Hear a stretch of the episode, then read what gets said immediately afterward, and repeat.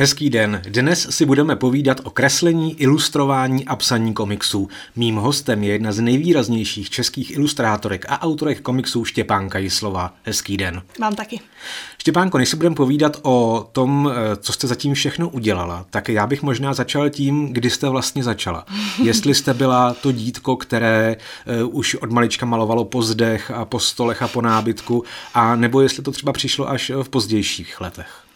Já jsem spíš byla dítko, co neustále psalo nějaké příběhy. To byl můj úplný začátek komiksu, že já jsem vlastně začínala víc se scénáři nebo s kreativním psaním než s kreslením. A až ve chvíli, kdy eh, jsem nevěděla, co s těmi příběhy dál, tak jsem vlastně někdy kolem 12-13 let přišla k tomu kreslení.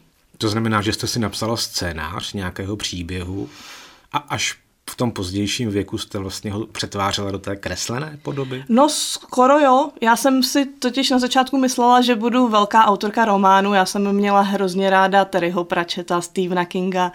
Hodně jsem četla fantasy a sci-fi, ale e, já jsem schopná vlastně do teďka, myslím, celkem obstojně dát dohromady strukturu příběhu, postavy, to, čím si mají projít, ale uh, tu v uvozovkách vatu mezi tím, to mi přijde hrozně těžký. A ve chvíli, kdy tu vatu můžu nakreslit, tak je hotovo.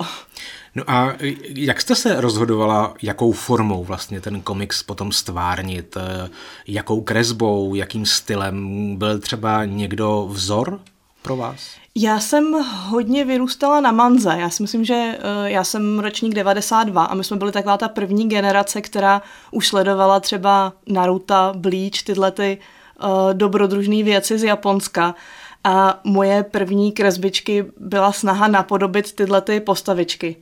Já si myslím, že zvlášť pro děti je to hrozně vděčný, protože, jak říkám, je to dobrodružný, ale zároveň ty postavičky mají velký oči, mají uh, zajímavě navrhnutý kostýmy a pro děti se na to hrozně dobře kouká, vys uh, úspěch Pokémonů. Byla jste samouk, anebo jste navštěvovala nějakou výtvarnou školu? Eh, z velkou část jsem byla samouk, ale pak čím jsem kreslila víc a víc, tak eh, rodiče se znali, že by bylo dobré tomu dát nějakou formu. Takže jsem chodila na různé zušky, pak na figurální kresbu a nakonec, ačkoliv já jsem z obecného gymnázia osmiletého, nemám tedy žádnou uměleckou střední, tak potom se to nějak jako sešlo, že jsem šla na vysokou uměleckou školu do Plzně. Což je pro mě překvapení, že se dá na vysoké škole studovat komiks. Je to tak? Z čeho se tam dělají zkoušky? Uh, z portfolia a jak jinak to říct z komiksu? Uh, jsou tam dějiny komiksu, já jsem třeba chodila na výborné hodiny od Luci, Lucie Lomové, to je autorka uh, příběhu o myškách uh, Anči a Pepíka a ona nás učila právě dramaturgii, scénaristiku a já jsem tam vlastně strávila uh, jak bakalářské, tak magisterské studium a pokud někdo má zájem o studium komiksu, tak můžu doporučit. Pod ilustrací jsou čtyři specializace a jedna z nich je právě komiks. Jak velká je rodina autorů komiksů a ilustrátorů komiksů v Česku? A co se týče té komiksové, tak ta je podstatně menší než ta ilustrátorská. Rozhodně můžu říct, že se všichni známe ač uh, se třeba neznáme osobně, tak se minimálně známe přes Instagram, Facebook, přes portfolia. Ale jinak bych řekla, jestli je aktivních třeba 25 autorů a kolem nich je nějaká skupina lidí, co třeba nepracují aktivně na knížce neustále, ale třeba to jsou uh, žurnalisté, uh, lidi, co se věnují letteringu, tedy té písemné části, grafici, pak samozřejmě teoretici, máme tu skvělé historiky komiksu jako Pavel Kořínek a pak nemůžu opomenout lidi, co se starají o organizaci, produkci, kteří dávají dohromady festivaly, jako třeba festival Frame nebo Ústecký festival FIK. Vy jste, eh, kromě toho, že jste autorkou, tak jste právě i ilustrátorkou některých komiksů.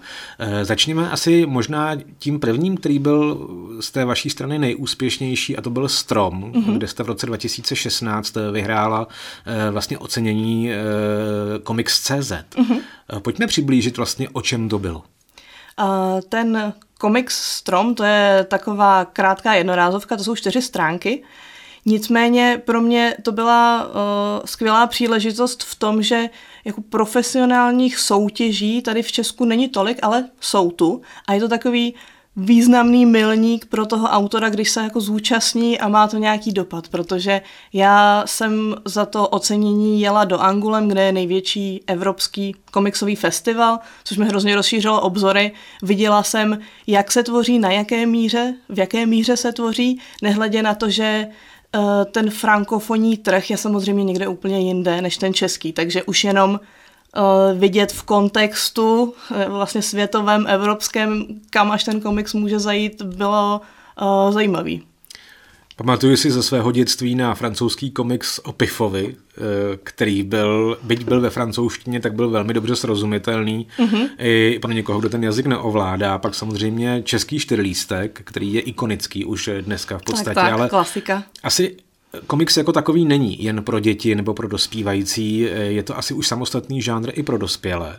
Eh, má Česko co dohánět oproti světu v té úrovni těch eh, komiksů pro dospělé? Já si myslím, že ne.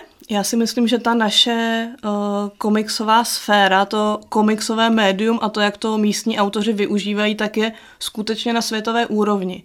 Ono, když se bavíme o komiksu, tak uh, ono je trošku zavádějící používat například termín uh, mainstreamový komiks, pod tím si většina lidí asi představí superhrdiny, zvlášť ta filmová vlna z posledních pár let to utvrdila tím směrem, ale oni ty, ten opravdový mainstream, to, co se nejvíc publikuje v komiksu, jsou historické komiksy.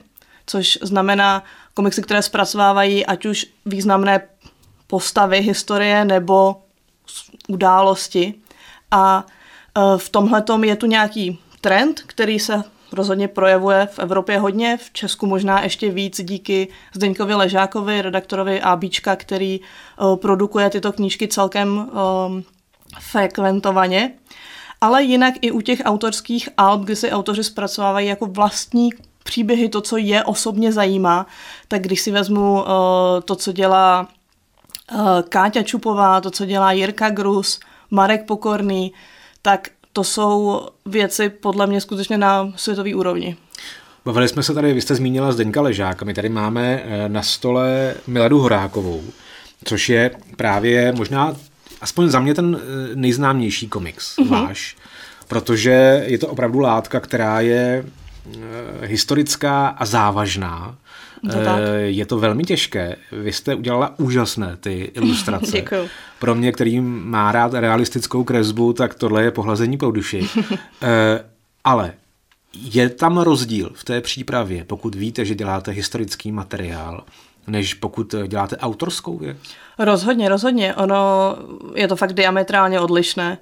U té historické části pokud má člověk dobrého scénáristu, jako třeba tady pana Ležáka, tak už ty materiály jsou připravené dopředu, protože dost často se hrozně špatně dohledávají. Zvlášť, když to jsou detaily, které ale vytváří potom tu scénu a tím pádem uh, je to skutečně o typu kabátu, o typu bot, jestli tady ten materiál už byl co ve výrobě, ale normálně jako v použití běžné populace.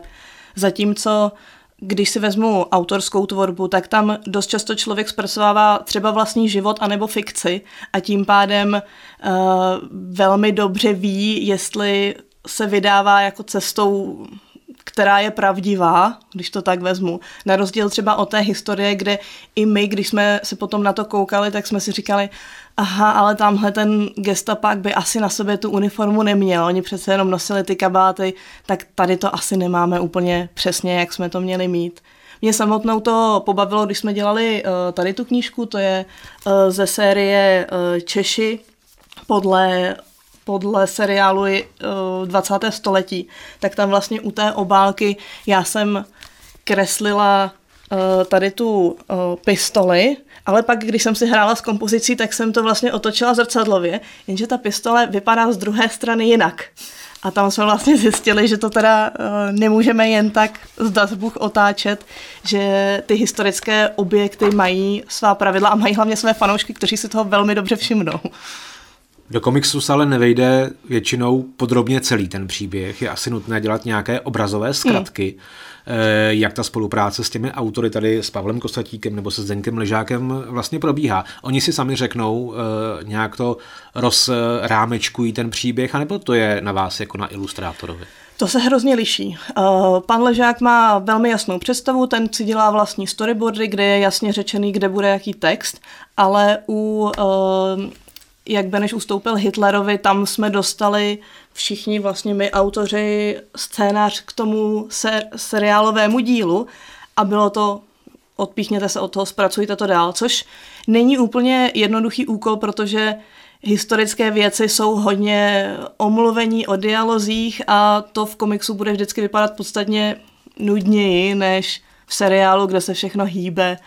Uh, takže tam vlastně ten, ta výzva byla někde úplně jinde. U Milady, tam jsem se mohla uh, soustředit na to kreslení oproti u pana Kosatíka skutečně šlo jako o ten scénář. Eh, já bych jenom upozornil na to, že oba dva ty historické komiksy jsou opravdu dělané velmi realisticky, eh, ale váš rukopis je zjevně někde úplně jinde. Eh, tím narážím na knihu Bez vlasů Terezy Drahoňovské, která mhm. je o alopeci. Tak, tak.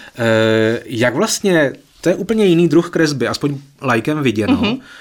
Je tohle víc Štěpánka než ty předešlé knihy? to je dobrá otázka a máte pravdu.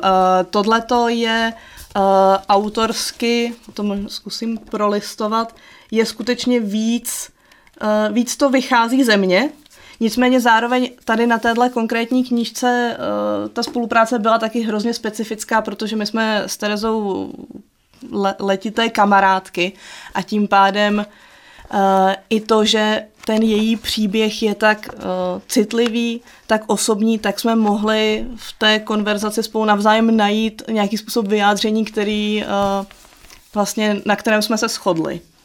No a úplně uh, Štěpánka Jislová je vaše autorská kniha a to je Klášter nejsvětějšího srdce. A to je zase úplně, bych řekl, jestli úplně jiná Štěpánka je to Jislová. tak, je to tak. Eh, když prolistujeme tu knihu, tak to jsou zase jiné eh, druhy ilustrace. Tak je tohle ta pravá 100% Štěpánka Jislova? Já bych skoro řekla, že Štěpánka Jislova se u každé knížky zrodí znova. Ono uh, je to hodně podmíněné příběhem, protože každý příběh má jinou atmosféru a já se snažím to po každé trošičku změnit. I vlastně uh, ta nejnovější knížka, kterou tu ještě nemám, protože je venku dva dny, ještě tepláč z tiskárny, uh, Hon na Macbeta od nakladatelství Argo, tak tam je zase úplně jiný styl. Takže uh, já se skutečně jako snažím vždycky přijít trošku s něčím novým. A čím je to dané? Je to tím, že se snažíte přijít s něčím jiným, aby to Eh, vlastně možná ten čtenář úplně na první pohled nepoznal. A, a nebo se teprve hledáte? Jste dost mladá ještě, tak je třeba za deset let bude komiks Štěpánky Slové už eh, na první pohled znaté? Já bych byla hrozně ráda, kdybych měla jeden styl, u kterého bych nemusela přemýšlet a mohla bych to po každé znovu stejně zopakovat, ale já se možná trošičku vždycky už ke konci té knížky začnu nudit tím stylem, kterým to kreslím, takže z toho potom vyvěrá, že se chci podívat trošku zase někam jinam. Mezi vaše díla patří i karanténní komiksy. Předpokládám, že to bylo v době pandemie, kdy jste vytvářela. Co vás k tomu vedlo? A asi to, co vedlo nás v pandemii všechny k něčemu. Člověk neměl co moc jiného na práci a vlastně eh, já pracuji z domova, takže jsem sice o žádnou kancelář, o žádné kolegy nepřišla, ale i tak se ten malý kruh lidí, se kterým jsem stýkala, se stýkala, ještě zmenšil. Takže to byl způsob, jak eh, vlastně papírově, jak na papíře přemýšlet o tom, co se děje. Pojďme dál. Mluvili jsme se o té komunitě eh, komiksové v Česku. Vy jste spoluzakladatelkou české pobočky Ladies Do Comics. Co to je? Uh, Ladies Do Comics neboli Český komiksodějky je organizace, kterou jsme založili právě s Terezou Drahoňovskou už před nějakými pěti, šesti lety zpátky. My jsme v té době měli pocit, že všude kolem sebe vidíme skvělé uh, autorky komiksu, ilustrátorky, ale byla tam taková um, jakoby mezera mezi tím, že my jsme vlastně, nebo oni v té době byly ještě příliš mladé na to, aby měli publikovaná nějaká alba a tím pádem to vypadalo, že tady vlastně autorky neexistují. A my jsme proto založili tady tu organizaci, která pořádala sympozia, dělali jsme výstavy, dělali jsme přednášky a nakonec jsme vytvořili i antologii komiksů právě proto, aby jsme tady ten pohled narovnali. Řada e, mladých lidí, školou povinných, na středních školách si při hodinách e, nudných e, pedagogů kreslí do sešitu různé e, malůvky a mezi nimi i komiksy. Nebyla e, jsem jiná. Já taky ne, ale jen málo kdo u toho zůstane. E, jak vlastně já, jakožto znuděný student, mohu poznat, že ty moje malůvky mají nějakou úroveň, že by třeba mohlo něco vzniknout a jak vlastně začít? Eh, já si myslím, že ten uh, hlavní rozhodovací bod je, jestli to člověka baví. To ve výsledku rozhoduje o všem. A pokud chce tady ten student získat realistický náhled na svoji práci, tak ať ji srovná s jinými lidmi podobného věku to platí v 15, ve 20, ve 30 uh, úplně stejně. Právě i tímhle způsobem jdou srovnávat ty české věci s těmi uh, světovými.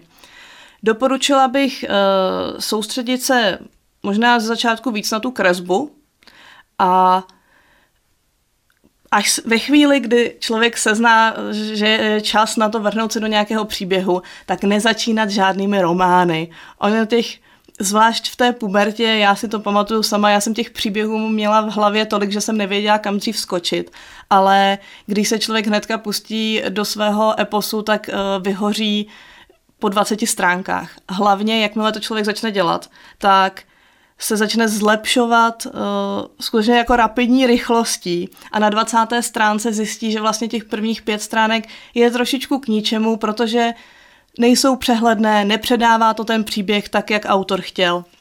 Takže ze začátku klidně ty čtyři stránky, klidně se záměrem poslat to do nějaké soutěže a až si až člověk dá dohromady kompetentní a kompaktní příběh na čtyřech, pěti, možná deseti stránkách, tak je možná čas pustit se do něčeho delšího.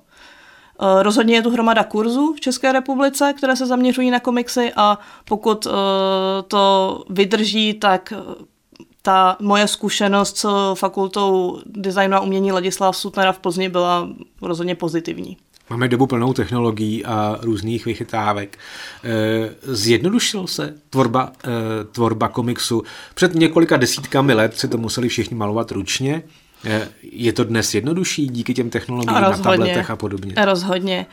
Já si myslím, že to právě odebralo z komiksu ty nejvíc otravné věci, protože uh, přece jenom ta komiksová stránka se stává, dejme tomu, z osmi ilustrací, z osmi obrázků. A dost často se stává, že člověk nakreslí ruku a ta ruka je skvěle nakreslená, ale je trošičku moc velká. A místo toho, aby to člověk celé překreslil a ztratil třeba tu preciznost té první kresby, tak si to může zmenšit na iPadu za dvě vteřiny. V tomhle tom eh, tam skutečně jako se to zrychlilo, ta tvorba a hlavně to skutečně odebralo ty věci, co člověku potom berou jako radost z toho kreslení. Takže já eh, většinu času dělám na iPadu v Procreate, taky program, nástroj, který rozhodně doporučuju. A Uh, ano, ty analogové věci přece jenom mají nějaké kouzlo, které ten počítač nikdy nenahradí, tu uh, lehkost a hlavně tu náhodnost té linky, to nejde nastavit digitálně, ale pokud se člověk nechce zbláznit, tak ten digitál je nutný. Na závěr našeho povídání jsem si nechal takovou libůstku. Eh, já jsem si, vždycky jsem žil eh, v tom, že komiksy jsou pro menší děti, pro dospívající, pro mladé lidi. Ale já jsem poměrně nedávno našel zcela seriózní erotický komiks. Eh, je to běžná věc a jak je to třeba v Evropě věc už tradiční a stará? Eh, já se naopak divím, že eh, ta vlna přišla tak pozdě, jak přišla, protože to je záležitost posledních třech, čtyřech let, kdy se tady začaly objevovat a oni se velmi rychle rozprodávali, takže toto živilo, řekněme. Ale on je tenhle ten typ obrázků si myslím, že to rozhodně není, eh, ta popularita není otázkou našeho století, to byla ještě před fotografií taková věc, která, myslím, byla velmi populární. A já si myslím, že i z hlediska toho autora, jako to je naprosto skvělá věc. Ono nakonec konců, kde jinde si člověk lépe procvičí anatomii, než na erotickém komiksu. Bude Štěpánka Jislová někdy psát erotický komiks? No, vy si z toho děláte srandu, ale já skutečně mám v plánu jednou, jednou se do něčeho takového pustit. Naším dnešním hostem byla jedna z nejvýraznějších českých ilustrátorek a autorek komiksu Štěpánka Jislová. Díky. Já děkuji za pozvání.